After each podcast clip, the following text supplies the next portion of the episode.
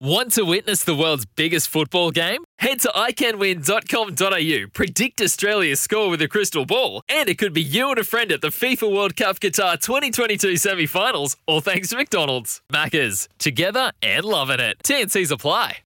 John Dunn joins us. John, before we get into tomorrow, which is going to be a super day, what's up with Sundees Son? I know you had the option to head to Ashburton tomorrow. He's not heading there. Uh, is he going to Kaikoura?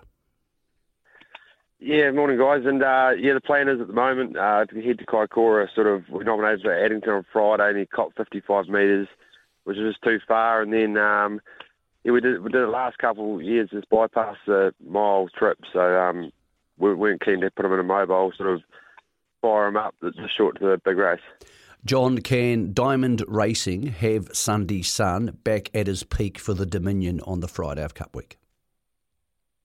Yeah, we hope so. We hope so. We know we've had a couple of wee hiccups, uh, especially those gallops the last two times out, which is uh, disappointing. But um, work yesterday, yeah, I think we're going to have him ready. Okay, the horse which has all the hype from your barn tomorrow is Highgrove. We know how good he is. He looked like he peaked on his run last time out behind race rival Hot to Trot. Will we see a better Highgrove tomorrow? And can you go forward enough to stay handy because Ashburton is not a track to be coming from back in the field.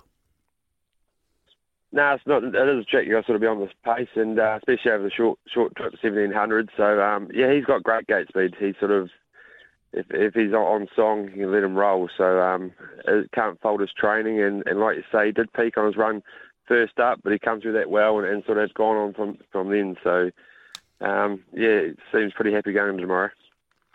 Johnny Bark in race number three, three wins, bang. Got it wrong last time. Gets barrier one in race number three, the sophomore. How's he?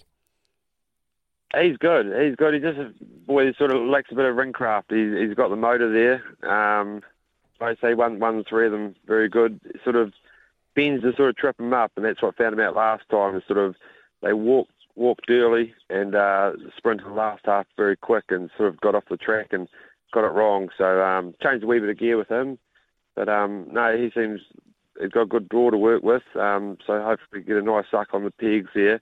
But the ability's definitely there.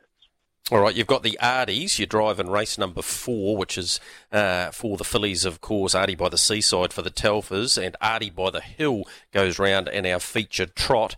Uh, both of them will need luck, but both of them can operate from uh, a pretty handy barrier draw.